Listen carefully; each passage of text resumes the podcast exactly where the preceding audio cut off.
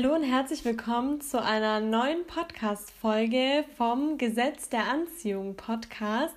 Mein Name ist Christina und ich freue mich wahnsinnig, dass du wieder eingeschaltet hast und den Podcast so fleißig hörst. Die mittlerweile achte Folge, da geht es um das Thema falsche Wahrheiten. Die Idee kam mir ganz, ganz spontan, weil ich so einen Aha-Moment ähm, vor kurzem wieder hatte und diesen möchte ich gerne mit euch teilen und deswegen das Thema falsche Wahrheiten der neuen Podcast-Folge widmen. So, und zwar zum Thema falsche Wahrheiten. Ich habe festgestellt, dass ich mir immer wieder Dinge eingeredet habe, die wahrscheinlich damals stimmten, vielleicht aber nicht mal dann und mich damit so blockiert habe und äh, ja, das schon mein ganzes Leben lang glaube. Vielleicht hört sich das jetzt ein bisschen wirr an, aber ich werde jetzt ein paar falsche Wahrheiten aussprechen, die vielleicht jetzt immer noch äh, der Wahrheit entsprechen, aber äh, die mich sehr limitiert haben in manchen Dingen.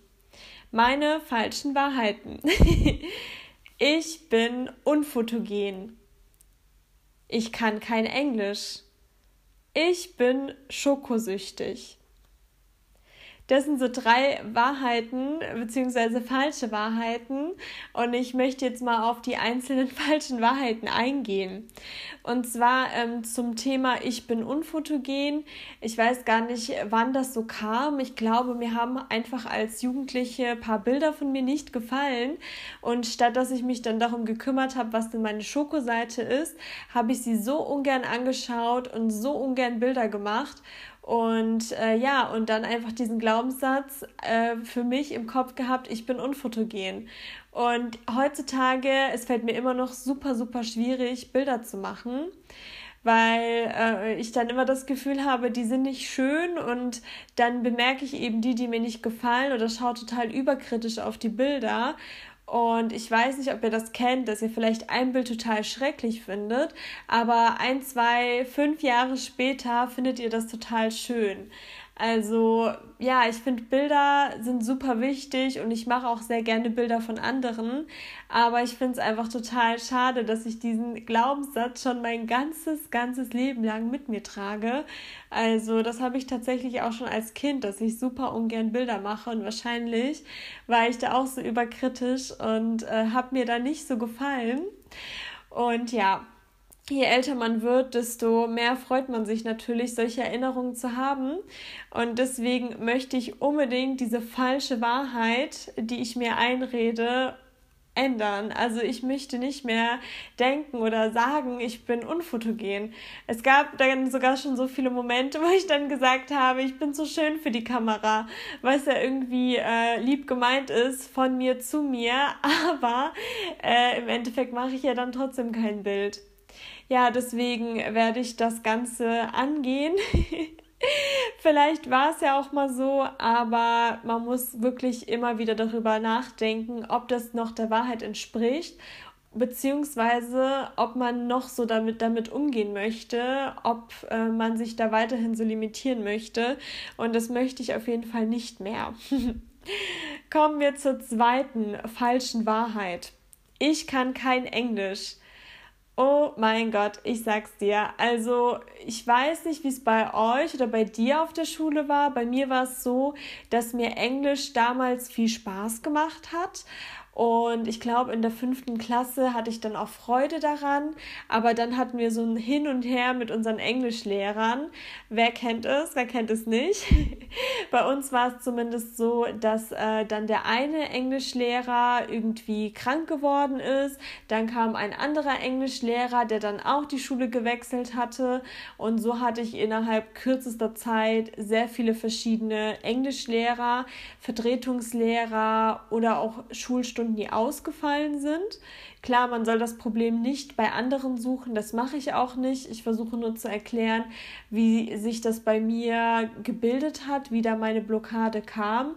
Und irgendwie hatte ich dann das Ganze aufgegeben und äh, als wir dann irgendwann in der siebten Klasse wieder einen Vollzeit-Englischlehrer hatten, hatte der uns dann immer wieder eingetrichtert, dass wir vom Niveau her total schlecht sind. Und dann irgendwie kam dann die Scham und das schlechte Gefühl und Jetzt mittlerweile bin ich 27 Jahre, Jahre alt und äh, rede mir dann quasi schon seit keine Ahnung, seit über 20 oder 18 Jahren ein, dass ich kein Englisch kann, was äh, total verrückt ist. Und äh, das ist auf jeden Fall ein Glaubenssatz, der mich limitiert, da ich äh, mich ja dann auch kaum traue, das anzuwenden. Und das ist definitiv eine falsche Wahrheit. Englisch ist ja kein Hexenwerk, das kann man so leicht lernen. Und äh, das werde ich versuchen, definitiv aus meinem Gedächtnis zu streichen. Kommen wir zur dritten falschen Wahrheit und das ist für mich die äh, krasseste, die mich sehr, sehr stark äh, ja, im Alltag beeinträchtigt. das hört sich ziemlich krass an. Ich sage sie mal kurz an. Ich bin schokosüchtig. Also bei mir ist es so, dass immer wenn ich Schokolade esse, das total eskaliert. Ich kann nicht eine Tafel Schokolade essen und dann ist gut. Es äh, ging bei mir schon sehr früh los, dass ich dann alle Tafeln Schokolade, die wir daheim hatten, gegessen hatten. Es gibt so viele Kinderbilder von mir, wo ich mit Schoko verschmiertem Gesicht dastehe und äh, das mit der Schokolade eskaliert bei mir extrem. Ich habe äh, dann zwei Jahre lang keine Schokolade zu mir genommen, nada, nichts. Und äh, letztes Jahr ging es dann wieder los äh, zur Weihnachtszeit, natürlich, wann denn sonst, dass ich irgendwie mir mal was gegönnt habe. Und dann ist es auch sehr, sehr schnell eskaliert und äh, hat dann auch zu schlechterer Haut geführt, zu Verdauungsproblemen und es ist einfach nicht gesund, wenn man wie ich äh, drei Weihnachtsmänner auf einmal isst und dann immer noch kein Sättigungsgefühl hat, beziehungsweise das Verlangen dann nicht gestillt ist. Und ja, das ist auf jeden Fall auch durch meine falsche Wahrheit beziehungsweise durch meinen äh, komisch negativen Glaubenssatz so, dass, ähm, ja, dass es mir immer wieder Probleme bereitet. Wie ist es denn bei dir? Hast du irgendwelche falschen Wahrheiten, die du vielleicht schon seit du ein Kind bist mit dir rumträgst?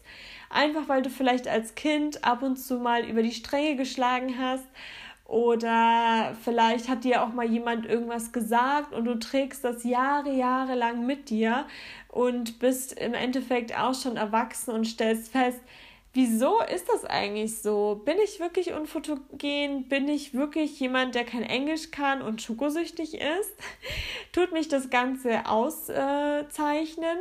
Beziehungsweise, selbst wenn es mal so war, muss es heute immer noch so sein?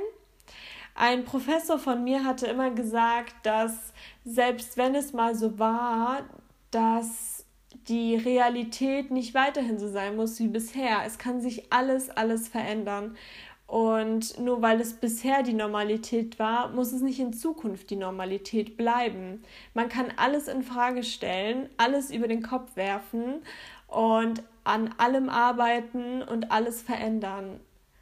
Also ich weiß nicht, ob ich dich damit äh, inspirieren konnte bzw. erreichen konnte, aber ich habe dadurch wirklich viel nachgedacht und festgestellt, dass äh, man sich da seine eigene Realität irgendwie zusammenschraubt, zusammenspricht und ja, es muss einfach nicht immer so sein, wie es bisher war. Auch schon zu meiner absoluten Lieblingsrubrik zum Gesetz der Anziehung Moment. Und zwar habe ich hier äh, mir natürlich Gedanken gemacht, was denn so passiert ist. Und diesmal habe ich mir ein Beispiel ausgesucht, das etwas länger her ist. Und zwar war es Ende des Jahres. Ich glaube, es war so der 30. oder 31.12.2020 rum. Da hatte ich mir nämlich in den Kopf gesetzt, dass ich unbedingt einen Euro finden möchte. Und ich war die ganze Zeit unterwegs. Ich habe die Straßen abgesucht. Ich habe überall auf dem Boden geguckt und geguckt und geguckt. Und ich hatte den Euro nicht gefunden.